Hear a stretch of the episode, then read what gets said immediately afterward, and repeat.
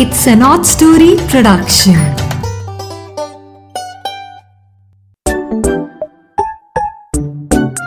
Hello दोस्तों, आज वीरवार है।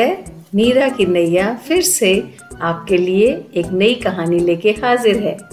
और आज की कहानी महान कवि कालिदास के जीवन का एक संस्मरण है। आपको सुनकर बहुत कुछ सीखने को मिलेगा और बड़ा एंजॉय भी करोगे। तो आपने नीरा की नैया की कहानियाँ सुनते रहना है। कहाँ पर? एप्पल पॉडकास्ट पे, स्पॉटिफाई पे, जियो सावन पे, गाना पे और अमेज़न म्यूज़िक पे भी। आप इनमें से कहीं पे भी ये कहानियाँ सुन सकते हैं। और हमारी अभी अभी गोल्डन जुबली होके हटी है, सो बहुत खुशी की बात है। आप इसी तरह अपना साथ देते रहिए, मुझे मोटिवेशन मिलती रहेगी और नीरा की नैया आपके लिए नई नई कहानियाँ लेके आती रहेगी। तो चलो आज दोस्तों शुरू करते हैं नीरा की नैया की अगली कहानी, महान कवि कालिदास के जीवन का एक संस्मरण। एक बार संस्कृत के विख्यात पंडित कालिदास जी यात्रा करते करते एक गांव के बाहर पहुंचे। उन्हें बहुत प्यास लगी हुई थी। इधर उधर घूमने पर उन्हें एक कुएं पर एक महिला पानी निकालती दिखाई पड़ी। वह उसके पास गए और बहुत विनम्रता से कहा, मुझे पानी पिला दो माता। वह महिला बोली, हाँ पानी तो ज़रूर पिला दूंगी, पर पहले ये तो बताओ कि आप हो कौन, अपना परिचय तो दो। अब कालिदास सोच में पड़ गए कि यह गांव की साधारण महिला है, इसे क्या बखान करूं कि मैं कौन हूं, मैं कालिदास हूं, बड़ा प्रसिद्ध विद्वान हूं, वगैरह वगैरह। ऐसा सोचकर उन्होंने एक साधारण सा उत्तर दिया, मैं तो एक यात्री हूं। इस पर वह महिला बोली, यात्री तो इस संसार में दो ही हैं, एक सूरज और एक चंदा। दोनों रोज निकलते हैं और रोज डूबते हैं, सदा ही चलते रहते हैं। फिर कालिदास बोले, ठीक है, मैं तो एक अतिथि हूँ। महिला तुरंत बोली, इस संसार में दो ही अतिथि हैं, जवानी और दौलत। दोनों ही कुछ वक्त के लिए आते हैं, अस्थाई हैं, तो अतिथि या मेहमान ही कहाए जाएंगे ना। हैरान होते हुए कालिदास फिर से बोले, मैं एक सहनशील इंसान हूँ।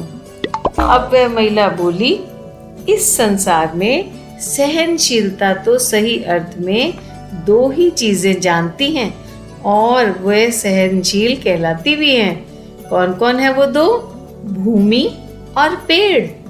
कितना भी भूमि को पैरों तले रोन दो या जोर जोर से मारो और पेड़ को कितने ही पत्थर मारो, फिर भी वह हमें पालना बंद नहीं करते। हमारी ज़रूरतें फिर भी पूरा करते रहते हैं। इस बार तो कालिदास का सब्र टूटता जा रहा था। वह बोले, ठीक है, मैं तो एक हठवादी इंसान हूँ। वह महिला मुस्कुराई और बोली, दो ही वस्तुएं संसार में हठवादी हैं और वो हैं हमारे बाल और हमारे नाखून। उसने कहा, वो कैसे? महिला बोली, जितनी बार मर्जी हम उन्हें काटते जाएं, यह बिना विश्राम किए उगते ही रहते हैं, उगते ही रहते हैं। कालिदास प्यास से बदहवास होते जा रहे थे। उन्होंने काफी धैर्य के साथ फिर बोले, पर मैं एक मूर्ख व्यक्ति हूँ।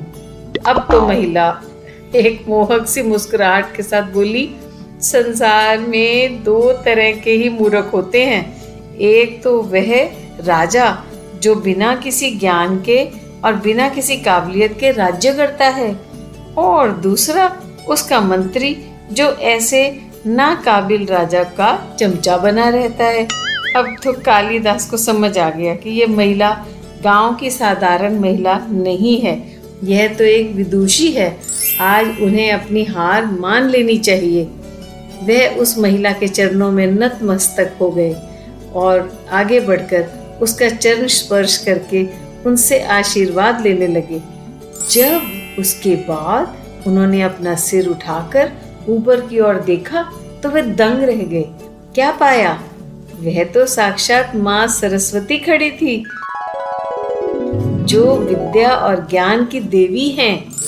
वह मुस्कुरा कर बोली, कालिदास तुम बहुत बुद्धिमान हो, पर जब तक तुम अपने आप को सही तरीके से जानोगे नहीं, पहचानोगे नहीं, तो तुम सही माने में मनुष्य नहीं कहलाओगे। हमें पैसा कमाना सीखने की बजाय बढ़िया इंसान बनना आना चाहिए और हर तरह की सूझबूझ हम में होनी चाहिए, तभी हम सही मायने में विद्वान कहलाएंगे। तो बच्चों, ये थी आज की नीरा की नैया की कहानी, जो कि महान कवि कालिदास के जीवन का एक संस्मरण है। तो नीरा की नैया अगले वीरवार आपसे फिर मिलेगी। तब तक के लिए बाय बाय।